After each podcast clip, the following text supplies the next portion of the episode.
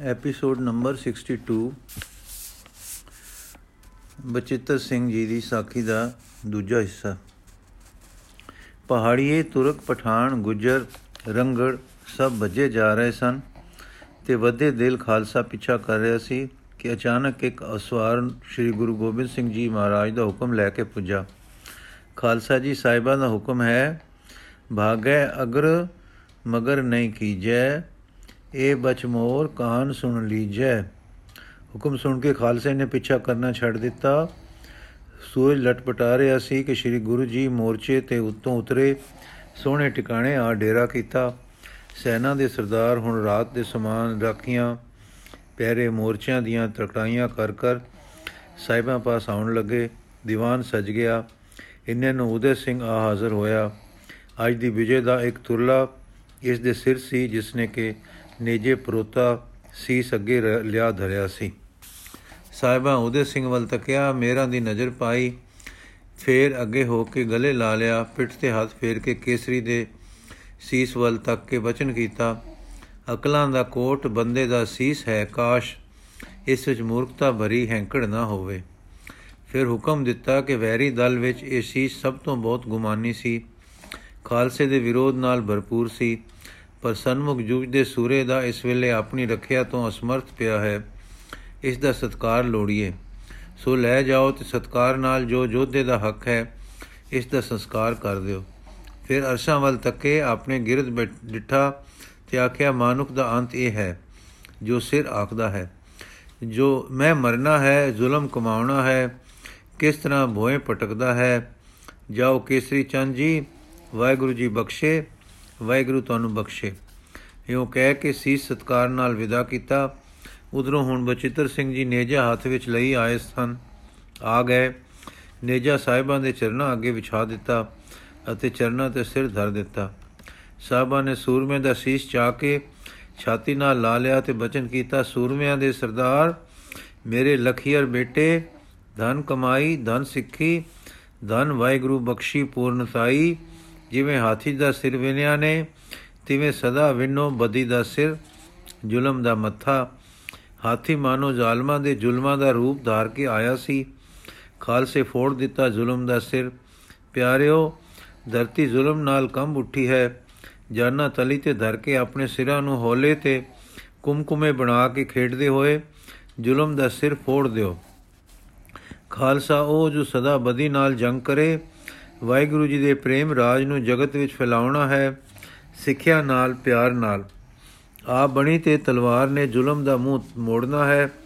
ਵੀਰ ਹੋ ਕੇ, ਸੁਰਵੀਰ ਹੋ ਕੇ ਉਮਾ ਉਤਸਾਹ ਚਾਓ ਵਿੱਚ। ਕਦੇ ਨਹੀਂ ਜਾਣਾ ਮੇਰੇ ਵੀਰੋ, ਵੈਰ ਵਿੱਚ, ਵਿਰੋਧ ਵਿੱਚ ਦਾ ਵਿੱਚ, ਸਾੜੇ ਵਿੱਚ। ਨਿਰਵੈਰ ਦੇ ਪੁਜਾਰੀਓ, ਨਿਰਵੈਰ ਰਹਿਣਾ ਹੈ। ਨਿਰਭਉ, ਨਿਰਭੈ ਦੇ ਪ੍ਰੇਮਿਓ, ਨਿਰਭੈ ਵਰਤਣਾ ਹੈ। ਜੰਗ ਕਦੇ ਵੈਰ ਦੇ ਕਮੀਨੇਪਨ ਵਿੱਚ ਆ ਕੇ ਨਹੀਂ ਕਰਨਾ। ਵੀਰ ਰਸਿਓ, ਉਮਾ ਤੋਂ ਵੀਰ ਰਸ ਉਪਜਦਾ ਹੈ। ਹਾਂ, ਚਾਓ ਉਤਸ਼ਾਹ ਉਛਾ ਖੁਸ਼ੀ ਤੋਂ। ਵੀਰ ਦਾ ਕਲੇਜਾ ਸਦਾ ਉਮਾਉ ਸੋਮਾ ਹੈ। ਜਿਸ ਤੋਂ ਦਾਨਾ, ਜਿਸ ਤੋਂ ਦਾਨ, ਦਇਆ ਤੇ ਜੁਦ ਤ੍ਰੈ ਤ੍ਰਿਉ ਧਾਰਾਂ ਨਿਕਲਦੀਆਂ ਹਨ। ਇਹ ਕਹਿ ਕੇ ਆਪ ਘਾਇਲਾਂ ਦੇ ਫਿਕਰ ਵੱਲ ਹੋਏ। ਜਗਾ ਜਗਾ ਤੋਂ ਘਾਇਲ ਚੱਕ ਚੱਕ ਕੇ ਥਾਂ ਥਾਂ ਲਿਆਏ ਲਿਆਂਦੇ ਜਾ ਰਹੇ ਸਨ। ਭਾਈ ਕਨਈਆ ਦੀ ਆਗਿਆ ਵਿੱਚ ਜਰਾ ਤੇ ਹੋਰ ਸੇਵਕ ਮਲਮ ਪਟੀਆਂ ਕਰ ਰਹੇ ਸਨ। ਇਹ ਵੇਖ ਕੇ ਆਪ ਖੁਸ਼ ਹੋਏ। ਫਿਰ ਸਾਹਿਬਾਂ ਨੇ ਸਾਲ ਪੱਤਰ ਜ਼ਖਮਾਂ ਤੇ ਬੰਨਣ ਲਈ ਬਖਸ਼ੇ। ਹੁਣ ਛੋਟੀ ਜਿਹੀ ਸਭਾ ਲੱਗੀ। ਸਾਰੇ ਜਥੇਦਾਰ ਜਾਂ ਉਹਨਾਂ ਦੇ ਨਾਇਬ ਹਾਜ਼ਰ ਹੋਏ। ਦੂਸਰੇ ਦਿਨ ਦੇ ਜੰਗ ਦੀ ਤੇ ਰਾਤ ਨੂੰ ਤਕੜਾਈ ਪਹਿਰੇ ਦੀ ਵਿਚਾਰੀ, ਵਿਚਾਰ ਸਾਰੀ ਤੈਅ ਹੋ ਗਈ। ਇਸ ਤੋਂ ਮਗਨੋਂ ਰਹਿਰਾਸ ਦਾ ਦੀਵਾਨ ਸਜ ਗਿਆ। ਪਾਟੀ ਸਿੰਘ ਨੇ ਮੇਘਨਾਥ ਦੀ ਗੰਭੀਰ ਸੁਰ ਵਿੱਚ ਪਾਠ ਕੀਤਾ। ਭੋਗ ਪਿਆ, ਅਰਦਾਸਾ ਹੋਇਆ ਕੜਾ ਪ੍ਰਸ਼ਾਦ ਵਰਤਿਆ। ਸਾਰੇ ਕਿਲਿਆਂ, ਮੋਰਚਿਆਂ ਵਿੱਚ ਖੁੱਲਾ ਕੜਾ ਪ੍ਰਸ਼ਾਦ, ਜ਼ਖਮੀਆਂ ਤੇ ਤੰਦਰੁਸਤਾਂ ਤੰਦਰੁਸਤਾਂ ਲਈ ਪਹੁੰਚਾ। ਇਸ ਤੋਂ ਮਗਰੋਂ ਸ਼੍ਰੀ ਜੀ ਨੇ ਰੱਬੀ ਗਲੇ ਤੋਂ ਇਹ ਸ਼ਬਦ ਦਾ ਉਚਾਰ ਹੋਇਆ। ਮਰਸ ਮਰਨ ਮੁਨਸਾ ਸੂਰਿਆ ਹਕ ਹੈ, ਜੇ ਹੋਏ ਮਰਨ ਪਰਵਣੋ, ਸੂਰੇ ਸੇ ਹੀ ਆਗੇ ਆਖੀਐ। ਦਰਗਹਿ ਪਾਵੈ ਸਾਚੀ ਮਾਣੋ, ਦਰਗਹਿ ਮਾਣ ਪਾਵੈ ਪਤ ਸਿਉ ਜਾਵੈ ਆਗੇ ਦੁਖ ਨ ਲਾਗੈ ਕਰ ਏਕ ਧਿਆਵੇ ਤਾਂ ਫਲ ਪਾਵੇ।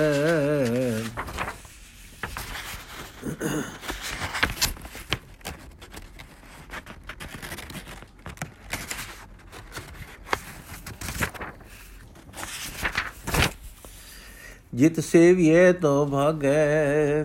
ਉਚਾ ਨਹੀਂ ਕਹਿਣਾ, ਮਨ ਮੈਂ ਰਹਿਣਾ, ਆਪੇ ਜਾਣੈ ਜਾਣੋ। ਮਰਨ ਮੁਨਸਾ ਸੂਰਿਆ ਹਕ ਹੈ, ਜੇ ਹੋਏ ਮਰੇ ਪਰਵਾਣੋ। हे ਸੂਰਿਓ, ਦੇਖੋ ਸਤਗੁਰੂ ਨਾਨਕ ਦੇਵ ਜੀ ਕੀ ਬਚਨ ਕਰਦੇ ਹਨ। हे ਸੂਰਮੇ ਮਨੁੱਖ, ਮਰਨਾ ਤਾਂ ਸਹੀ ਬਾਤ ਹੈ, ਪਰ ਤਾਂ ਜੇ ਮਰਨਾ ਸਾਹਿਬ ਨੂੰ ਪ੍ਰਵਾਨ ਹੋਵੇ ਮਰਨਾ ਦਰ ਲਿਖੇ ਪਏ। ਫੋਕੇ ਹੰਕਾਰ ਦਾ ਲੜਨਾ ਸੂਰਮ ਗਤੀ ਨਹੀਂ। ਸੂਰਮ ਗਤੀ ਦੀ ਅੱਗੇ ਨਿਸ਼ਾਨੀ ਇਹ ਹੈ ਕਿ ਦਰਗਾਹ ਵਿੱਚ ਉਹਨਾਂ ਦਾ ਮਾਣ ਹੋਵੇ।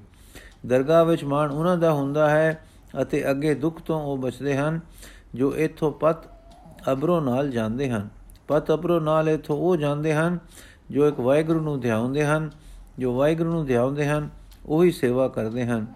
ਧਿਆਉਣ ਸੇਵਣ ਦਾ ਫਲ ਇਹ ਹੈ, ਬਹੁਤ ਦੂਰ ਹੋਣਾ ਬਹੁ ਜਗਤ ਵਿੱਚ ਪਦਾਰਥ ਤੇ ਪਤ ਦੇ ਨਿਰਵਿਨਾਸ਼ ਦਾ ਮਿੱਤਰ ਸੰਬੰਧੀਆਂ ਦੇ ਨਾਸ਼ ਦਾ, ਆਪਣੇ ਸਰੀਰ ਦੇ ਨਾਸ਼ ਦਾ, ਜਮ ਡੰਡ ਦਾ, ਇਹ ਸਾਰੇ ਭੈ ਦੂਰ ਹੋ ਜਾਂਦੇ ਹਨ। ਇਉਂ ਦੇ ਬਣੇ ਨਿਰਭੈ ਸੂਰਮੇ ਆਪਣੇ ਬਲ ਦਾ ਹੰਕਾਰ ਦਾ, ਕਾਮਯਾਬੀ ਦਾ ਮਾਣ ਨਹੀਂ ਕਰਦੇ। ਮਾਣ ਨਾ ਕਰਨ ਕਰਕੇ ਬਫਾਉਂਦੇ ਨਹੀਂ। ਉੱਚੀ ਟਾਰਾ ਮਾਰ ਕੇ ਸੁਣਾਉਂਦੇ ਨਹੀਂ। ਜਾਣਨਹਾਰ ਆਪੇ ਜਾਣਦਾ ਏ। ਉਹ ਅਜ਼ਰ ਜਰਨ ਵਾਲੇ, ਇੱਕ ਨੂੰ ਧਿਆਉਣ ਵਾਲੇ ਸੂਰਮੇ ਹਨ। ਉਹਨਾਂ ਦਾ ਮਰਨਾ ਪ੍ਰਵਾਨ ਮਰਨਾ ਹੈ। ਉਂਝ ਮਰਨਾ ਸਹੀ ਬਾਤ ਹੈ। ਹਰ ਇੱਕ ਨੇ ਮਰਨਾ ਹੈ, ਸੱਚ ਹੈ, ਮਰਨਾ ਸੱਚਾ ਹੈ ਜਿਉਣਾ ਕੂੜ ਹੈ, ਕਿਉਂਕਿ ਇੱਕ ਦਿਨ ਮਰਨਾ ਹੈ, ਪਰ ਪਰਵਾਨ ਮੌਤ ਮਰਨਾ ਠੀਕ ਹੈ। ਪਿਆਰਿਓ, ਅੱਜ ਵੈਰੀ ਦਲ ਦੇ ਚੰਗੇ ਚੰਗੇ ਸੂਰਮੇ ਤੁਸਾਂ ਖੇਤ ਉਤਾਰੇ ਹਨ, ਪਰ ਆਪਣੇ ਦਲ ਦੇ ਵੀ ਅਨੇਕਾਂ ਪਿਆਰੇ ਵਿਛੜੇ ਹਨ। ਆਪਣਿਆਂ ਦੇ ਮਰਨੇ ਦਾ ਸ਼ੌਕ ਨਹੀਂ ਧਾਰਨਾ। ਉਹ ਨਾਮ ਵਾਲੇ ਜਾਗੀ ਸੁਰਤ ਵਾਲੇ ਬੰਦੇ ਸਨ। ਸੋ ਉਹਨਾਂ ਦਾ ਮਰਨ ਪਰਵਾਨ ਮਰਨਾ ਹੈ। ਜਗਤ ਵਿੱਚ ਸਭ ਨੇ ਮਰਨਾ ਸਿੱਖਣਾ ਹੈ। ਜੋ ਮਰਨਾ ਸਿੱਖ ਜਾਂਦਾ ਹੈ, ਸੋ ਜੀਵਨ ਦੀ ਜਾਂਚ ਆਪੇ ਸਿੱਖ ਜਾਂਦਾ ਹੈ। ਜੋ ਜਗਤ ਤੋਂ ਟੁਰਨਾ ਗੁਰੂ ਅਰਜਨ ਜੀ ਤੇ ਗੁਰੂ ਤੇਗ ਬਹਾਦਰ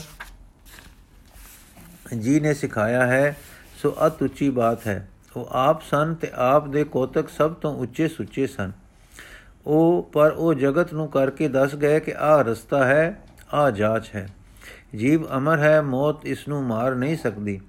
ਤਾਂ ਤੇ ਮਰਨਾ ਕੁਝ ਸ਼ੈ ਨਹੀਂ। ਇੱਕ ਬਾਹਰਲੀ ਦਸ਼ਾ ਪਲਟ ਹੈ, ਅੰਦਰਲੇ ਦੀ ਦਸ਼ਾ ਪਲਟ ਵੀ ਨਹੀਂ ਹੈ ਮੌਤ। ਮੌਤ ਫਿਰ ਕੀ ਹੈ?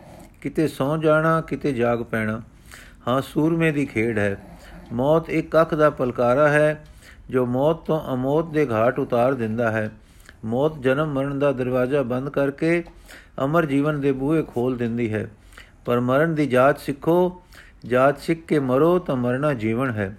ਮਰਨ ਨ ਮੰਦਾ ਲੋਕਾ ਆਖੀਐ, ਜੇ ਮਰ ਜਾਣ ਐਸਾ ਕੋਏ ਸੇਵੋ ਸਾਹਿਬ ਸਮਰਥ ਆਪਣਾ ਪੰਥ ਸੁਹੇਲਾ ਆਗੇ ਹੋਏ। ਪੰਥ ਸੁਹੇਲੇ ਜਾਵੋ ਤਾਂ ਫਲ ਪਾਵੋ, ਆਗੇ ਮਿਲੇ ਵਡਾਈ। ਬੇਟੇ ਸਿਉ ਜਾਵੋ, ਸਚ ਸਮਾਵੋ ਤਾਂ ਪਤ ਲਿਖੇ ਪਾਈ। ਮੈਲੀ ਜਾਏ ਪਾਵੋ ਕਸਮੇ ਭਾਵੋ, ਰੰਗ ਸਿਉ ਰਲਿਆ ਮਾਣੈ ਮਰਨ ਮੰਦਾ ਲੋਕਾ ਆਖਿਐ, ਜੇ ਕੋਈ ਮਰ ਜਾਣੈ। ਉਠਦੇ, ਬਹਿੰਦੇ, ਚਲਦੇ, ਫਿਰਦੇ, ਖਾਂਦੇ, ਪੀਂਦੇ ਵੇਲੇ ਕੰਮ ਕਰਦੇ। ਆਰਾਮ ਕੇ ਖੇਚਲ ਜਿਸ ਰੰਗ ਵਿੱਚ ਹੋ, ਜਿਸ ਸੰਗ ਵਿੱਚ ਹੋ, ਜਿਸ ਕੰਮ ਵਿੱਚ ਹੋ, ਹਰ ਦਮ ਸਾਈ ਨਾਲ ਜੁੜੇ ਰਹੋ। ਬੇਟੇ ਸਿਓ ਜਾਵੋ, ਸਾਈ ਨਾਲ ਮਿਲੇ ਰਹੋ ਤਾਂ ਸਦਾ ਇਸ ਮਿਲੇ ਰਹਿਣ ਦੇ ਰੰਗ ਨਾਲ ਜਗਤ ਤੋਂ ਜਾਓ। ਇੱਥੇ ਅੰਤਰਾਤਮੇ ਮਿਲੇ ਰਹੋ। ਮਿਲੇ ਰਹੋ ਤਾਂ ਅੱਗੇ ਰੰਗ ਰਲੀਆਂ ਮਾਣੋਗੇ। ਮਨ ਦੀ ਜਾਚ ਹੈ, ਭੇਟੇ ਸਿਉ ਜਾਣਾ। ਮਾਤੇ ਮਤੰਗ ਜਰੇ ਜਰ ਸੰਗ, ਅਨੂਪ ਉਤੰਗ ਸੁਰੰਗ ਸਵਾਰੈ।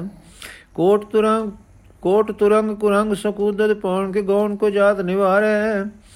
ਬਾਰੀ 부ਜਾਨ ਕੇ ਭੂਪ ਬਲੀ ਬਿਨ ਅਵ ਸੀਸ ਨ ਜਾਤ ਵਿਚਾਰੇ। एते भय तो कहाँ भय भूपतंत को न गई पाए पधारे जीत फिरे सब देश दिशान को बाजत ढोल मृदंग नगारे गूंजत गूढ़ गजान के सुंदर हंसत ही हंसत ही है राज हजारे भूत भविक भगवान के भूपद कौन गने नहीं जात बिचारे ਸ਼੍ਰੀਪਦ ਸ੍ਰੀ ਭਗਵਾਨ ਭਜੇ ਬਿਨ ਅੰਤ ਕੋ ਅੰਤ ਕੇ ਧਾਮ ਸਿਧਾਰੇ ਖਾਲਸਾ ਵਾਹਿਗੁਰੂ ਦਾ ਹੈ ਤੇ ਫਤਿਹ ਵਾਹਿਗੁਰੂ ਦੀ ਹੈ ਇਉਂ ਫਤਿਹ ਫਤਿਹ ਖਾਲਸੇ ਦੀ ਹੈ। ਸ਼ੇਰ ਹੋ ਤੁਸੀਂ, ਹੋਰ ਬਲਵਾਨ ਹੋ ਜਾਓ। ਬਲ ਲੈ ਕੇ ਸਰਬ ਬਲੀ ਦੇ ਮੇਲ ਤੋਂ ਸਰਬ ਸਮਰਥ ਨਾਲ ਲੱਗੇ ਰਹੋ। ਲੱਗੇ ਰਹੋਗੇ ਤਾਂ ਤੁਸੀਂ ਇਸ ਜਗਤ ਦਾ ਨੂਰ ਬਣੋਗੇ। ਲੱਗੇ ਰਹੋਗੇ ਤਾਂ ਤੁਸੀਂ ਜਗਤ ਦੇ ਸੁਖਦਾਤਾ ਬਣੋਗੇ। ਲੱਗੇ ਰਹੋਗੇ ਤਾਂ ਤੁਸੀਂ ਜਗਤ ਵਿੱਚ ਰਸ ਰੂਪ ਤੇ ਰਸ ਦਾਤਾ ਹੋਵੋਗੇ। ਰੋਰਾਸ ਨੇ ਰੋਰਾਸ ਨੇ ਦਿਨ ਦੀ ਕੋਈ ਪਈ ਮੈਲ ਭੁਲਾ ਕਰੜੇ ਖੇਦਾਂ ਵਾਲੇ ਕੰਮਾਂ ਵਿੱਚ ਸੁਰਤਾਂ ਤੇ ਪੈ ਗਈ। ਧੂੜ ਦੂਰ ਕੀਤੀ, ਸੁਰਤਾਂ ਤੇ ਪੈ ਗਈ ਧੂੜ ਦੂਰ ਕੀਤੀ ਕੀਤੀ ਹੈ। ਹੁਣ ਉਜਲ ਮਨ, ਬਿਮਲ ਮਨ ਲੱਗੇ ਰਹੇ ਸਾਈਂ ਨਾਲ। ਰਾਤ ਬੀਤੇ ਗੋਦ ਵਿੱਚ, ਦਿਨ ਚੜੇ ਫਿਰ ਆਰਾਧਨਾ ਵਿੱਚ। ਆਸਾ ਦੀ ਵਾਰ ਦੇ ਸੋਮਿਓ, ਅੰਮ੍ਰਿਤ ਪੀਓ, ਸਾਰਾ ਦਿਨ ਫੇਰ ਮੱਚੇ ਸੰਗਰ।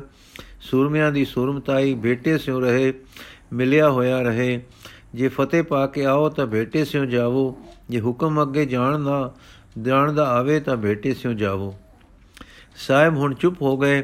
ਸੰਗਤ ਵਿੱਚ ਅਜਬ ਰੰਗ ਛਾਇਆ। ਸੱਚੇ ਪਾਤਸ਼ਾਹ ਦੇ ਕੋਤਕਾਂ ਦਾ ਇਸ ਤਰ੍ਹਾਂ ਮਲੋ ਮਲੀ ਆਪ ਹੈ। ਦੁਸ਼ਮਣ ਦੇ ਟਾਕਰੇ ਤੋਂ ਔਖ ਨਹੀਂ, ਅੱਖ ਨਹੀਂ ਝੱਪੀ ਜੈਪੀ ਤੇ ਸਨਮੁਖ ਮੁਕਾਬਲਾ ਕਰ ਰਹੇ ਹਨ ਤੇ ਸੰਗ ਰਚਾ ਕੇ ਫੇਰ ਕੀਕੂ ਅੰਮ੍ਰਿਤ ਵੇਲੇ ਦੀਵਾਨ ਤੇ ਸੰਧਿਆ ਦੇ ਦੀਵਾਨ ਸਜਦੇ ਹਨ। ਵਾਹਿਗੁਰੂ ਆਰਾਧਨ ਤੇ ਕੀਰਤਨ ਵਿੱਚ ਫ਼ਰਕ ਨਹੀਂ ਪੈਣ ਦਿੰਦੇ।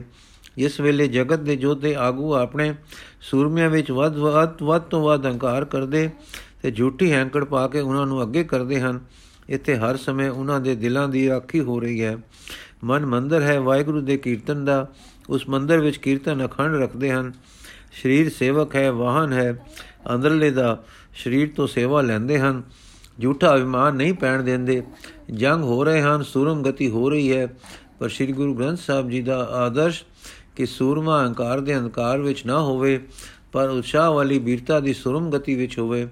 ਉਸ ਨੂੰ ਵਰਤ ਕੇ ਦਿਖਾ ਰਹੇ ਹਨ।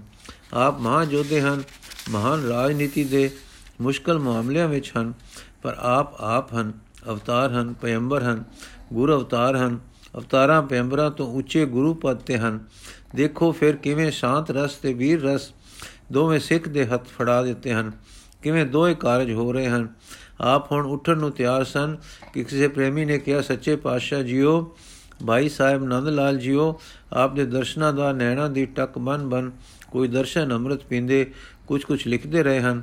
ਆਸ ਹੈ ਆਪਨੇ ਕੁਝ ਰਸ ਰੰਗ ਰਚਨਾ ਰਚਨਾ ਰਚੀ ਹੈ। ਸਾਹਿਬ ਜੀ, ਭਾਈ ਜੀਓ, ਦੇਵ ਨੈਣਾ ਵਾਲੇ ਜੀਓ, ਕੀ ਗੱਲ ਹੈ? ਨੰਦ ਲਾਲ ਜੀ, ਮੇਰੇ ਸੋਹਣੇ ਸੁਲਤਾਨ ਜੀਓ ਆਪ ਦੇ ਚੋਜ ਵੇਖਦਾ ਰਿਹਾ ਹਾਂ ਦਿਨ ਭਰ। ਆਪ ਦੇ ਕੋਤਕ ਤੱਕਦਾ ਰਿਹਾ ਹਾਂ ਸ਼ਾਮਾਂ ਤੋਂ। ਆਪ ਦੇ ਰੰਗ ਰਸ ਵਿੱਚ ਤੱਕ ਰਿਹਾ ਸਾਂ ਇਸ ਵੇਲੇ। ਕਿਸੇ ਸਵਾਦ ਵਿੱਚ ਖੰਭ ਲੱਗ ਰਹੇ ਹਨ। ਸੁਰਤ ਆਪ ਦੇ ਅਗਮ ਦਸ਼ਾ ਦੇ ਬੁੱਲੇ ਤੇ ਸੁਰਿਧੀਆਂ ਸੁਗੰਧੀਆਂ ਦੇ ਹੁੱਲੇ ਲੈ ਰਹੀ ਹੈ। ਮੇਰ ਹੈ ਮੇਰ ਹੈ ਦਾਤਾ ਜੀਓ ਜੀ। ਸਾਹਿਬ ਜੋ ਕੁਝ ਲਿਖਿਆ ਨੇ ਤਾਂ ਸੁਣਾਓ। ਨੰਦਲਾ ਜੀ, ਲਿਖਣ ਤੇਰੀ, ਦਵਾਤ ਤੇਰੀ, ਸਿਰ ਤੇਰਾ ਬਖਸ਼ਿਆ, ਹੱਥ ਤੇਰੇ, ਮੈਂ ਕੀ ਹੋਇਆ? ਗੋਇਆ ਮੇਰੇ ਸਾਹਿਬਾ ਕਥਾਵਨ ਹਾਰ ਆਪ ਹੋ। ਇਹ ਤਾਂ ਗੋਇਆ ਕਥਨਹਾਰ ਹੈ।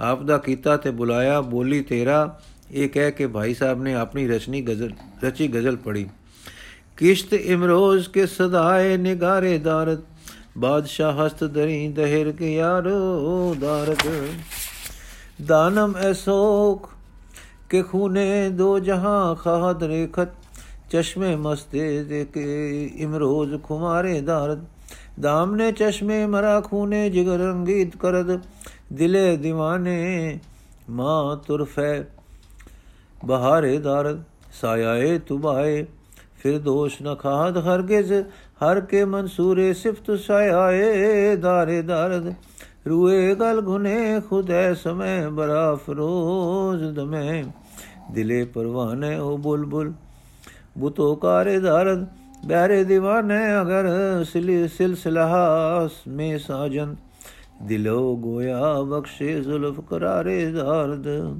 ਫਾਰਸੀ ਖਫਤਾ ਦੇ ਨੁਕਤੇ ਤੋਂ ਜਿਸ ਰੂਹਾਨੀਅਤ ਅਰ ਅੱਜ ਦੇ ਵਰਤੇ ਮਾਰੀ ਦਾ ਪ੍ਰਤੱਖ ਨਕਸ਼ਾ ਇਸ ਗਜ਼ਲ ਵਿੱਚ ਭਾਈ ਜੀ ਨੇ ਬੰਦ ਦਿਖਾਇਆ, ਉਸ ਉਤੇ ਅਸ ਅਸ ਹੋ ਉਠੀ। ਦੋ ਚਾਰ ਕਵੀ ਜੋ ਹਾਜ਼ਰ ਸਨ ਫੜਕ ਉੱਠੇ। ਇੱਕ ਨੇ ਇਸ ਦੀ ਵਿਆਖਿਆ ਕਰ ਸੁਣਾਈ। ਫਿਰ ਕੌਣ ਸੀ ਜੋ ਭਾਈ ਜੀ ਦੇ ਪ੍ਰੇਮ ਦੇ ਰੰਗ ਨਾਲ ਆਪਣੇ ਮਨ ਦੇ ਅੱਗੇ ਹੀ ਪ੍ਰੇਮ ਨਾਲ ਫੜਕ ਰਿਹਾ, ਦਿਲ ਨਾਲ ਸ੍ਰੀ ਕਲਗੀਧਰ ਜੀ ਤੋਂ ਸਦਕੇ ਹੋ ਹੋ ਨਹੀਂ ਪਿਆ। ਪਰ ਸੱਚੇ ਪਾਤਸ਼ਾਹ ਜੀ ਨੈਣ ਬੰਦ ਵਾਹਿਗੁਰੂ ਦੇ ਰੰਗ ਵਿੱਚ ਮਗਨ ਸਨ। ਤੂੰ ਹੀ ਤੂੰ ਹੀ ਦੇ ਸੰਗੀਤ ਵਿੱਚ ਹਰ ਰੰਗ ਤੇ ਰੇਸ਼ਾ, ਹਰ ਖੂਨ ਦਾ ਕਤਰਾ, ਹਰ ਮਨ ਬੁੱਧ ਦਾ ਭਾਵ। ਹਾਂ, ਸਾਰਾ ਆਪਾ ਤੂੰ ਹੀ ਤੂੰ ਹੀ ਦੇ ਸੰਗੀਤਕ ਲਹਿਰੇ ਵਿੱਚ ਲਹਿਰਾ ਰਿਹਾ ਸੀ। ਪ੍ਰੇਮ ਸਰੂਪ, ਪ੍ਰੇਮ ਆਪ ਤੂੰ ਹੀ ਤੂੰ ਹੀ ਦਾ ਰਾਗ ਧੁਨ ਬਣੇ। ਆਪ ਥਰਰ ਥਰਰ ਇਲਾਹੀ ਝਰਨ ਝਰਨ ਵਿੱਚ ਆਪਣੇ ਪਿਆਰੇ ਦੇ ਰੰਗ ਰਤੇ ਲਹਿ ਰਹੇ ਸਨ। ਚੁੱਪੀ ਰਹੀ ਸੁਤ ਪ੍ਰਭ ਚਰਨਨ, ਮੈਂ ਆਖਣ ਵਾਲੇ ਆਪਣੇ ਪ੍ਰਭੂ ਜੀਓ ਦੇ ਚਰਨਾ ਕਮਲਾਂ ਵਿੱਚ, ਤੂੰ ਹੀ ਤੂੰ ਹੀ ਦੀ ਗੁੰਜਾਰ ਵਿੱਚ ਮਗਨ ਹਨ। ਉਪਰਲੀ ਫਾਰਸੀ ਗਜ਼ਲ ਦਾ ਪੰਜਾਬੀ ਉਲਥਾ ਨੀਚੇ ਦੀ ਇਹ ਇਹ ਹੈ ਜੀ। ਹੈ ਕਿਹੜਾ ਪਿਆਰ ਜਿਸ ਕਮਲਾ ਕੇ ਸੋਹਣੇ ਨਾਲ ਲਾਇਆ ਹੈ? ਇਹ ਪ੍ਰੀਤਮ ਜਿਸ ਨੇ ਪਾਇਆ ਅ ਜਗਤ ਦਾ ਰਾਜ ਪਾਇਆ ਹੈ। ਮਸ ਨੈਣਾ ਵਿੱਚ ਤੇਰੇ ਜੋ ਖੁਮਾਰ ਆਇਆ ਹੈ, ਅਜ ਪਿਆਰੇ ਕਰੂੰ ਖੂਨ ਦੋ ਜਹਾਨਾਂ ਦਾ ਸਮਝ ਮੇਰੀ ਵਿੱਚ ਆਇਆ ਹੈ। ਇਹ ਦਿਲ ਕਮਲੇ ਤਈ ਮੇਰੇ ਅਜਬ ਆਈ ਬਹਾਰ ਅਜ ਹੈ। ਜਿਗਰ ਦੇ ਖੂਨ ਨੈਣਾ ਨੂੰ ਕਿਰਤਾ ਕਰ ਦਿਖਾਇਆ ਹੈ। ਜਿਨ੍ਹਾਂ ਨੂੰ ਛਾਉ ਸੂਲੀ ਦੀ ਜਿਵੇਂ ਮਨਸੂਰ ਭਾਈ ਹੈ ਉਨਾ ਵੇ ਸੁਰਗ ਦੇ ਬੂਟੇ ਦਾ ਛਾਇਆ ਨਾ ਤਕਾਇਆ ਹੈ। ਗੁਲਾਮਾ ਵਾਂਗ ਚਿਹਰਾ, ਓ ਤੂੰ ਕਰ ਰੋਸ਼ਨ ਸਮੇ ਮੇਰੇ, ਕਿ ਬੁਲਬੁਲ ਨਾਲ ਪਰਵਾਨਾ ਸਦਕੜੇ ਹੋਣ ਆਇਆ ਹੈ। ਗੜੇ ਸੰਗਲ ਬਸ ਜਗਤ ਭਾਵੇਂ ਸ਼ੁਦਾਈ ਬਣਨੇ ਖਾਤਰ ਜੁਲਫ ਦੇ ਕੋਈ ਘੇਰ ਵਿੱਚ ਗੋਇਆ ਨੇ ਦਿਲ ਆਪਣਾ ਟਿਕਾਇਆ ਹੈ। ਭਾਈ ਸਾਹਿਬ ਜੀ ਦਾ ਰਸ ਵਿੱਚ, ਇਸ ਵਿੱਚ ਇੱਕ ਪਰਮਾਰਥ ਭਾਵ ਹੈ ਤੇ ਅਤੇ ਅੱਜ ਦੇ ਰੋਜ਼ਾਂ ਤੋਂ ਉਤਪਤ ਹੋਏ ਭਾਵਾਂ ਤੇ ਵਲਵਲਿਆਂ ਦਾ ਨਕਸ਼ਾ ਹੈ। ਇਉਂ ਮਾਮੂਲੀ ਪਿਆਰ ਵਾਲੇ ਜੋ ਪਿਆਰ ਦੇ ਪਿਆਰ ਵਿੱਚ ਰਹਿ ਜਾਂਦੇ ਹਨ, ਉਹ ਧਨ ਹਨ, ਪਰ ਉਹ ਮਾਨੋ ਪਾਤਸ਼ਾਹ ਹਨ। ਜਗਤ ਦੇ ਜਿਨ੍ਹਾਂ ਨੇ ਪਿਆਰ ਨੂੰ ਸਦਾ ਸੌਦਾ ਸੌਦਾ ਦੇ ਦਰਜੇ ਤੱਕ ਪਹੁੰਚਾਇਆ ਹੈ। ਕਿਸ਼ਤ ਦਾ ਇਸ਼ਾਰਾ ਦੁਨੀ ਚੰਦ ਵੱਲ ਹੈ। ਪਾਤਸ਼ਾਹ ਦਾ ਇਸ਼ਾਰਾ ਬਚਿੱਤਰ ਸਿੰਘ, ਉਦੇ ਸਿੰਘ ਆਦਿਕ ਸੱਚੇ ਆਸ਼ਕਾਂ ਵੱਲ ਹੈ। ਨਿਗਾਰ ਪਿਆਰੇ ਤੋਂ ਮੁਰਾਦ ਦੀ ਸ੍ਰੀ ਗੁਰੂ ਸਾਹਿਬ ਜੀ ਦੀ ਹੈ। ਖੁਮਾਰ ਤੋਂ ਮੁਰਾਦ ਸਤਗੁਰਾਂ ਦੇ ਨੈਣਾ ਵਿੱਚ ਮੇਰਾਂ ਦੀ ਮਸਤੀ ਤੋਂ ਹੈ, ਜੋ ਆਪਣੇ ਪਿਆਰਿਆਂ ਲਈ ਦੋ ਜਹਾਨਾਂ ਨੂੰ ਉਹਨਾਂ ਉੱਤੇ ਵਾਰੇਗੀ। ਦੋ ਜਹਾਨ ਉਹਨਾਂ ਤੋਂ ਸਦਕੇ ਕੀਤੇ। ਗੁਰੂ ਜੀ ਦੀ ਮਿਹਰ ਅਤੇ ਸਿੱਖਾਂ ਦੇ ਪਿਆਰ ਨੇ ਮੇਰੇ ਦਿਲ ਨੂੰ ਉਮਾ ਉਛਾ ਵਿਰਾਗ ਪਿਆਰ ਨਾਲ ਕਮਲਾ ਕਰ ਦਿੱਤਾ ਹੈ। ਅਥਵਾ ਅੱਜ ਦੀ ਗੁਰੂ ਜੀ ਦੀ ਵੀਰ ਰਸੀ ਤੇ ਸ਼ਾਂਤ ਰਸੀ ਸੁੰਦਰਤਾ ਨੂੰ ਤੱਕ ਕੇ ਦੋ ਜਹਾਨ ਆਪ ਦੇ ਸਦਕੇ ਹੋ ਜਾਣ ਵਾਲੇ ਆਸ਼ਕ ਹੋ ਜਾਣਗੇ। ਇਹ ਦੇਖ ਕੇ ਗੁਰੂ ਜੀ ਦੇ ਪਿਆਰੇ ਸਿੱਖ ਸੂਲੀ ਦੀ ਛਾਉ ਨੂੰ ਜੋ ਗੁਰੂ ਜੀ ਦੇ ਹੁਕਮ ਵਿੱਚ ਹੈ, ਪਿਆਰ ਕਰਦੇ ਹਨ ਤੇ ਕਲਪ ਬ੍ਰਿਸ਼ ਦੀ ਛਾਂ ਦੀ ਲੋੜ ਨਹੀਂ ਰੱਖਦੇ। ਅਰਥਾਤ ਪਿਆਰੇ ਦੇ ਹੁਕਮ ਵਿੱਚ ਮੌਤ ਨੂੰ ਸੁੱਖਾਂ ਨਾਲੋਂ ਉੱਚਾ ਸਮਝਦੇ ਹਨ। ਇਹ ਸਤਿਗੁਰੂ ਤੂੰ ਆਪਣੇ ਜੀ ਦਾਤੇ ਸੋਹਣੇ ਨੂਰਾਨੀ ਚਿਹਰੇ ਨੂੰ ਹੋਰ ਰੋਸ਼ਨ ਕਰ, ਕਿਉਂਕਿ ਆਸ਼ਿਕ ਲੋਕ ਉਸ ਮਾਸ਼ੂਕ ਲੱਭਦੇ ਉਹ ਮਾਸ਼ੂਕ ਲੱਭਦੇ ਫਿਰਦੇ ਹਨ ਕਿ ਜਿਸ ਉਤੋਂ ਉਹ ਸਦਕੇ ਹੋ ਜਾਣ। ਇਸ਼ਾਰਾ ਹੈ ਕਿ ਤੁਸਾਂ ਦੇ ਨੂਰੀ ਚਿਹਰੇ ਦੇ ਨੂਰ ਨੇ ਮੋਏ ਜਿਵਾਏ, ਉਹਨਾਂ ਵਿੱਚ ਪਿਆਰ ਦੀ ਜਿੰਦ ਪਾਈ ਹੈ ਤੇ ਉਹ ਹੁਣ ਪ੍ਰੇਮ ਭਰੇ ਆਪ ਤੋਂ ਸਦਕੇ ਹੋਣਾ ਲੋਚ ਰਹੇ ਹਨ। ਰਾਜਿਆਂ ਤੇ ਤੁਰਕਾਂ ਨੇ ਤਨਖਾਹਾਂ ਤੇ ਜ਼ਗੀਰਾਂ ਦੇ ਲਾਲਚਾਂ ਦੇ ਸੰਗਲ ਘੜ ਕੇ ਫੌਜਾਂ ਭਰਤੀ ਕੀਤੀਆਂ ਹਨ, ਪਰ ਤੇਰੇ ਪ੍ਰੇਮੀਆਂ ਨੇ ਤੇਰੇ ਪ੍ਰੇਮ ਦੀ ਖਾਤਰ ਆਪਾ ਵਾਰਨਾ ਤੇਰੇ ਅੱਗੇ ਭੇਟ ਧਰਿਆ ਹੈ। ਉਹ ਤੇਰੇ ਪ੍ਰੇਮ ਦੇ ਲੋਭ ਵਿੱਚ ਹਨ। ਅੱਜ ਸਵੇਰੇ ਜਿਸ ਵੇਲੇ ਹਰੀ ਮੰਦਰ ਵਿੱਚ ਸ੍ਰੀ ਗੁਰੂ ਗ੍ਰੰਥ ਸਾਹਿਬ ਜੀ ਦੇ ਹਦੂਰ ਆਸਾ ਦੀ ਵਾਰ ਦਾ ਭੋਗ ਪੈ ਚੁੱਕਾ, ਤਾਂ ਅਰਦਾਸੀਆ ਨੇ ਆਖਿਆ ਕਿ ਸਾਧ ਸੰਗਤ ਜੀ, ਇੱਥੋਂ ਉੱਠ ਕੇ ਅਕਾਲ ਬੁੰਗੇ ਸਾਹਿਬ ਦੀ ਦੀਵਾਨ ਹੈ। ਸਭ ਸੱਜਣ ਉੱਥੇ ਚੱਲ ਜੁੜਨਾ ਇੱਕ ਅਤ ਜ਼ਰੂਰੀ ਮਾਮਲੇ ਤੇ ਵਿਚਾਰ ਹੈ। ਥੋੜੇ ਚਿਰ ਮਗਰੋਂ ਸ੍ਰੀ ਤਖਤ ਸਾਹਿਬ ਜੀ ਦੇ ਹਜ਼ੂਰ ਦੀਵਾਨ ਸਜ ਗਿਆ, ਜੋ ਵਾਰਤਾ ਇੱਥੇ ਦੱਸੀ ਗਈ। ਸੋ ਇਹ ਸੀ ਕਿ ਸਾਡੀ ਨਗਰੀ ਦੇ ਮਸੰਤ ਤੇ ਆਗੂ ਭਾਈ ਦੁਨੀ ਚੰਦ ਜੀ ਨੇ, ਜੋ ਅੱਗੇ ਸਤਗੁਰ ਦੀਆਂ ਜਿੰਦ ਹੂਲ ਕੇ ਸੇਵਾ ਕਰ ਚੁੱਕੇ ਹਨ, ਇਸ ਮੌਕੇ ਤੇ ਵੀ ਬੜੇ ਚਾਅ ਨਾਲ ਅਤੇ ਬੜੀ ਹਿੰਮਤ ਨਾਲ 500 ਜਵਾਨ ਇਸ ਇਲਾਕੇ ਦਾ ਇਕੱਠਾ ਕਰਕੇ ਗੁਰੂ ਜੀ ਦੇ ਹਜ਼ੂਰ ਇਸ ਜੰਗ ਵਿੱਚ ਕਿਰਤਾਰਥ ਹੋਣ ਵਾਸਤੇ ਨਾਲ ਲੈ ਗਏ ਹਨ, ਲੈ ਗਏ ਸਨ। ਗੁਰੂ ਬਖਸ਼ੇ, ਪਰ ਰਣ ਤੱਤੇ ਨੇ ਆਪ ਗੁਰੂ ਕਿਆਂ ਵੱਲੋਂ ਮੂੰਹ ਮੋੜ ਆਏ ਹਨ ਅਤੇ ਇਕੱਲੇ ਆਪ ਨਹੀਂ ਆਏ, ਇਥੋਂ ਦੇ ਗਏ ਜਵਾਨਾਂ ਵਿੱਚੋਂ ਵੀ ਬਹੁਤਿਆਂ ਨੂੰ ਮੋੜ ਲਿਆਏ ਹਨ। ਇਹ ਬਾਤ ਜੋ ਹੋਈ ਹੈ, ਜਿਸ ਵੱਲੋਂ ਹੋਈ ਹੈ, ਉਸੇ ਵੱਲੋਂ ਹੋਈ ਹੈ, ਉਹਨਾਂ ਨੇ ਹੁਕਮ ਨਾ ਮੰਨ ਕੇ ਮਾਲਕ ਜੀ ਨੂੰ ਪਿੱਠ ਦਿਖਾਈ ਹੈ, ਪਰੰਤੂ ਜਗਤ ਜਦ ਗੱਲ ਕਰੇਗਾ ਤਾਂ ਸਾਰੇ ਇਲਾਕੇ ਦਾ ਨਾਮ ਬਦਨਾਮੀ ਨਾਲ ਲਏਗਾ। ਦੂਸਰੀ ਬਾਤ ਇਹ ਹੈ ਕਿ ਸੱਚੇ ਪਾਤਸ਼ਾਹ ਕੋਈ ਆਪਣੇ ਰਾਜ ਭਾਗ ਬਣਾਉਣ ਵਾਸਤੇ ਨਹੀਂ ਲੜ ਰਹੇ। ਆਪ ਤਾਂ ਵਾਹਿਗੁਰੂ ਦੇ ਰੰਗ ਰੱਤੇ ਰਹਿੰਦੇ ਹਨ। ਜਗਤ ਦੇ ਪਦਾਰਥਾਂ ਤੋਂ ਸਦਾ ਨਿਰਵਾਸ ਹਨ ਤੇ ਪੂਰਨ ਤਿਆਗ ਵਿੱਚ ਹਨ। ਆਪ ਤਾਂ ਜਲ, ਕਮਲ ਜਾਂ ਮੁਰਗਾਈ ਨਹਿ ਵਿੱਚ ਵਾਂਗੂ ਮਾਇਆ ਵਿੱਚ ਬੈਠੇ ਖੇਡਦੇ ਹਨ। ਜੰਗ ਸਾਨੂੰ ਸੁਤੰਤਰ ਕਰਨ ਵਾਸਤੇ ਹਨ ਤੇ ਸਾਨੂੰ ਜੋ ਮਰ ਚੁੱਕੇ ਸਾਂ, ਜਾਨ ਬਖਸ਼ ਕੇ ਉੱਚੀਆਂ ਕਰਨ ਲਈ ਸਿਖਾਲ ਰਹੇ ਹਨ। ਕਲਹਾ ਚੰਗੀ ਨਹੀਂ, ਪਰ ਜਦ ਰਾਖਸ਼ਾ ਮਲੇਛਾ ਨੇ ਸਾਡੀ ਸਹਿਨਸ਼ੀਲਤਾ ਸਹਾਰੇ, ਪਿਆਰ ਤੇ ਨੇਕੀਆਂ ਦਾ ਲਾਭ ਉਠਾ ਕੇ ਸਾਨੂੰ ਨਪ ਲਿਆ ਹੈ ਔਰ ਐਸਾ ਨਪਿਆ ਹੈ ਕਿ ਹੁਣ ਸਾਨੂੰ ਆਪਣੇ ਧਰਮ ਦੀ ਵੀ ਖੁੱਲ ਨਹੀਂ, ਮੱਲੋ ਮੱਲੀ ਮੰਦਰ ਢਾ ਕੇ ਮਸੀਤਾਂ ਬਣਦੀਆਂ ਹਨ। ਬੱਚੇ ਬੱਚੀਆਂ ਮੱਲੋ ਮੱਲੀ ਦੀਨ ਵਿੱਚ ਦਾਖਲ ਕੀਤੇ ਜਾਂਦੇ ਹਨ। ਜੰਜੂ ਧੱਕੋ ਧੱਕੀ ਤੋੜੇ ਜਾਂਦੇ ਹਨ। ਤੇ ਬਾਕੀ ਪਰਜਾ ਦੇ ਪਸ਼ੂ ਹੋ ਜਾਣੇ ਵਿੱਚ ਕੀ ਰਹਿ ਗਿਆ ਹੈ? ਇਸ ਵਾਸਤੇ ਸਤਿਗੁਰੂ ਜੀ ਨੂੰ, ਸਤਿਗੁਰੂ ਜੀ ਸਾਨੂੰ ਆਪਣੀ ਰੱਖਿਆ ਦੀ ਜਾਂਚ ਦੱਸ ਰਹੇ ਹਨ। ਅਰ ਸ਼ਾਂਤੀ ਨਾਲ ਬੂਏ ਹੋ ਰਹੇ ਬੂਏ ਹੋ ਗਏ ਮਲੇਛਾਂ ਦਾ ਮੂੰਹ ਤਲਵਾਰ ਨਾਲ ਸਿੱਧਿਆਂ ਕਰਨ ਵਾਸਤੇ ਆਪਾ ਵਾਰ ਰਹੇ ਹਨ। ਸੋ ਸਾਡਾ ਧਰਮ ਹੈ, ਇਸ ਜੰਗ ਵਿੱਚ ਆਪਾ ਪੇਸ਼ ਕਰਨਾ ਤੇ ਹੁਕਮ ਵਿੱਚ ਆਪਾ ਸਦਕੇ ਕਰਨਾ। ਜੰਗ ਸਾਡੇ ਵਾਸਤੇ, ਸਾਡੇ ਭਲੇ ਵਾਸਤੇ ਤੇ ਉਧਾਰ ਵਾਸਤੇ ਹੈ। ਹੁਣ ਜੋ ਸਾਡੇ ਭਰਾ ਕਿੰਨੇ ਹੀ ਮੈਦਾਨ ਵਿੱਚੋਂ ਟੁਰ ਆਏ ਹਨ, ਉੱਥੇ ਕੋਈ ਪਾਤਸ਼ਾਹੀ ਦਰਮਾਹੇ ਤੇ ਜਗੀਰਾਂ ਤਾਂ ਨਹੀਂ, ਜੋ ਹੋਰ ਫੌਜਾਂ ਨੌਕਰ ਰੱਖ ਲੈਣਗੇ। ਉਤੋਂ ਟਾਕਰਾ ਹੈ 22 ਧਾਰ ਰਾਜਿਆਂ ਨਾਲ, ਰੰਗੜ ਗੁਜਰਾਂ ਨਾਲ, ਪਠਾਣਾ ਮੁਗਲਾਂ ਤੇ ਹੋਰ ਤੁਰਕ ਹੋਈਆਂ ਲੁਕਾਈਆਂ ਨਾਲ। ਆ ਉੰਜ ਉਹ ਹਰ ਦਰ ਉੰਜ ਉਹ ਦਰ ਸਦਾ ਬੇਲੋੜ ਹੈ ਬੇਨਿਆਜ਼ ਹੈ, ਪਰ ਅਸਾਂ ਆਪਣਾ ਧਰਮ ਵਿਚਾਰਨਾ ਹੈ। ਇਸ ਗੱਲ ਦੀ ਖਬਰ ਤਾਂ ਘਰ ਘਰ ਘੁੰਮ ਧੁੰਮ ਚੁੱਕੀ ਸੀ। ਸਾਰੇ ਹਾਹਾਕਾਰ ਹੋ ਰਹੇ ਸੀ, ਪਰ ਗ੍ਰੰਥੀ ਸਿੰਘ ਜੀ ਨੇ ਅੱਜ ਦੀਵਾਨ ਸਜਾ ਦਿੱਤਾ ਸੀ ਕਿ ਸਾਧ ਸੰਗ ਇੱਕ ਮਤਾ ਕਰ ਲਵੇ। ਇਹ ਗੱਲ ਸੁਣ ਕੇ ਪਹਿਲੇ ਤਾਂ ਕਿਸੇ ਕਿਸੇ ਪਾਸੋਂ ਪਾਸੇ ਤੋਂ ਦੂਰੀ ਚੰਨ ਨੂੰ ਫਿੱਕੇ ਵਾਕਾਂ ਵਿੱਚ ਯਾਦ ਕੀਤਾ ਗਿਆ। ਫਿਰ ਕਿਸੇ ਨੇ ਕਹਿ ਦਿੱਤਾ ਕਿ ਦੂਨੀ ਚੰਨ ਨੇ ਭਾਈ ਸਾਲੋ ਦਾ ਨਾਮ ਕਲੰਕਤ ਕਰ ਦਿੱਤਾ ਹੈ। ਜਿਸਪੁਰ ਸਿੰਘ ਜੀ ਨੇ ਆਖਿਆ, ਸਜਣੋ, ਇਹ ਕਲਯੁਗ ਹੈ। ਐ ਕਰ ਕਰੇ ਸੋ ਐ ਕਰ ਪਾਏ। ਕੋਈ ਨਾ ਪਕੜਿਆ ਕਿਸੇ ਥਾਂ। ਭਾਈ ਸਾਲੋ ਪੰਚਮ ਪਾਤਸ਼ਾਹ ਜੀ ਦਾ ਪਰਵਾਨ ਤੇ ਪਿਆਰਾ ਸਿੱਖ ਸੀ। ਪਰਗ੍ਰਾਮੀ ਹੋ ਗਿਆ। ਉਸ ਦਾ ਨਾਮ ਸਦਾ ਉਜਲ ਹੈ। ਆਪ ਦੇ ਉਜਲ ਨਾਮ ਨੂੰ ਕੋਈ ਦੂਸਰਾ ਕਿਵੇਂ ਕਲੰਕ ਲਾ ਸਕਦਾ ਹੈ? 22 ਸਾਲੋ ਗੁਰ ਨਗਰੀ ਦਾ ਭਾਰੀ ਉਪਕਾਰੀ ਹੋਇਆ ਹੈ। ਉਸ ਦਾ ਟੋਭਾ ਲੋਹਗੜ ਦੇ ਕਿਲੇ ਦੇ ਪਿਛਵਾੜੇ ਸਤਗੁਰਾਂ ਦੇ ਹੁਕਮ ਵਿੱਚ ਸੰਗਤਾਂ ਦੇ ਆਰਾਮ ਲਈ ਖਟਿਆ ਲੈ ਲੈ ਕਰ ਰਿਹਾ ਹੈ। ਉਸ ਦਾ ਨਾਮ ਜੋ ਸਾਈਂ ਨਾਮ ਸਿਮਰ ਕੇ ਨਾਮ ਰੂਪ ਤੋਂ ਲੰਘ ਅਨਾਮ ਦੇ ਅਰੂਪ ਵਾਹਿਗੁਰੂ ਵਿੱਚ ਨਾਮ ਦੇ ਨਾਮੀ ਸਰੂਪ ਵਿੱਚ ਅਪੜ ਚੁੱਕਾ ਹੈ। ਉਹ ਸਦਾ ਮੁਖ ਉਜਲਾ ਗੁਰਮੁਖ ਹੈ। ਬਾਕੀ ਰਿਹਾ ਦੁਨੀ ਚੰਦ ਸੁਰਮਾ ਸੀ। ਭਰੋਸੇ ਵਾਲਾ ਜੰਗਾਂ ਵਿੱਚ ਲੜ ਕੇ ਵਰਿਆਮਗੀ ਦਸ ਚੁੱਕਾ ਸੀ, ਹੁਣ ਵੀ ਬੜੇ ਉਮਾ ਵਿੱਚ ਗਿਆ ਸੀ। ਮਾਇਆ ਬੜੀ ਪ੍ਰਬਲ ਹੈ, ਸੇਖੀ ਦੀ ਥਾਂ ਨਹੀਂ। ਇਸ ਵੇਲੇ ਮੌਤ ਆਈ, ਸਮਝ ਕੇ ਦੁਨੀ ਚੰਦ ਡਰ ਗਿਆ, ਭੱਜ ਪਿਆ। ਜਸ ਜੀਵਣਾ, ਅਬ ਜਸ ਮਰਨਾ, ਸੋ ਮਰ ਚੁੱਕਾ ਹੈ, ਹੁਣ ਕੀ ਜਿੰਦ ਬਾਕੀ ਹੈ? ਵਿਚਾਰਾ ਮੰਜੇ ਤੇ ਪਿਆ ਹੈ, ਦੁੱਖ ਪਾ ਰਿਹਾ ਹੈ। ਗੁਰੂ ਸਾਡੇ ਸਭਨਾ ਦੀਆਂ ਭੁੱਲਾਂ ਬਖਸ਼ੇ, ਜਗਤ ਰਹੇ, ਅਸੀਂ ਕੁਝ ਨਾ ਕਹੀਏ। ਕਰਮ ਪਏ, ਬੋਲਣ, ਜੀਵ ਕਾਨੂੰ ਕੁਝ ਕਹੇ? ਕਰਮ ਵੀ ਸਤਗੁਰ ਬਖਸ਼ੇ ਇਹ ਦਰ ਬਖਸ਼ਿਸ਼ ਦਾ ਹੈ, ਅਸੀਂ ਭੁੱਲਣ ਹਾਰ ਹਾਂ। ਇਹ ਸੁਣ ਕੇ ਕੁਝ ਚਿਰ ਕੁਲਹਾਲ ਜਿਆ ਰਿਆ ਫਿਰ ਇੱਕ ਸਸ ਮਸ ਫੁੱਟੇ ਗਬਰੂ ਸਜੀਲੇ ਜਵਾਨ ਨੌਜਵਾਨ ਸੀਸ ਦਿਵਾ ਕੇ ਫਤਿਹ ਗਜਾ ਕੇ ਬੋਲੇ, ਸਾਧ ਸੰਗਤ ਜੀ, ਸਿੰਘ ਜੀ ਨੇ ਅਪਾਰ ਕਿਰਪਾ ਕਰਕੇ ਸਾਡੇ ਵੱਡੇ ਭਾਈ ਸਾਲੋ ਜੀ ਦਾ ਜਸ ਸੰਭਾਲ ਲਿਆ ਹੈ, ਪਰ ਅਸੀਂ ਦੁਨੀ ਚੰਦ ਜੀ ਦੀ ਸੰਤਾਨ ਹਾਂ। ਉਹਨਾਂ ਦਾ ਦੋਸ਼ ਆਪਣੇ ਵੱਲ ਆ ਦੋਸ਼ ਅਸਾਂ ਵੱਲ ਬਥੇਰੇ ਪੈਂਦਾ ਹੈ। ਉਹ ਘਰ ਮੰਜੇ ਤੇ ਪਏ ਹਨ। ਜਿਸ ਦਿਨ ਦੇ ਆਏ ਹਨ, ਪਰਿਵਾਰ ਨੇ ਉਹਨਾਂ ਨੂੰ ਪਿਆਰ ਨਹੀਂ ਕੀਤਾ।